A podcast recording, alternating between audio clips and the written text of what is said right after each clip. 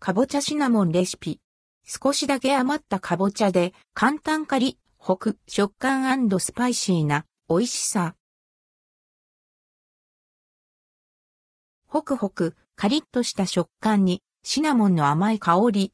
かぼちゃを使った簡単おやつ、シナモンフライドパンプキンのレシピです。かぼちゃシナモンレシピ。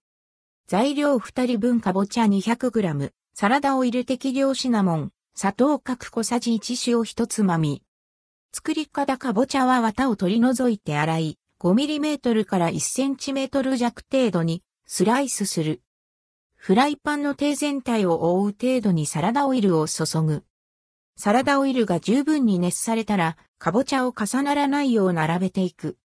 両面こんがり焼き色がつき、縁がカリッとしたら、油から揚げ、キッチンペーパーなどに並べ余分な油を切る。熱いうちにシナモンと砂糖、塩を振りかけて完成。かぼちゃシナモンの味は、にパリふかして食べることの多いかぼちゃですが、揚げても美味。カリッと香ばしい部分あり、ほくっととろける部分ありと食感の変化が楽しめます。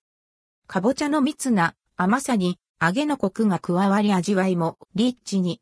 シナモンのスパイシーな香りとの相性も抜群で、かぼちゃの風味が引き立ちます。少しだけかぼちゃが余った時にも便利なレシピです。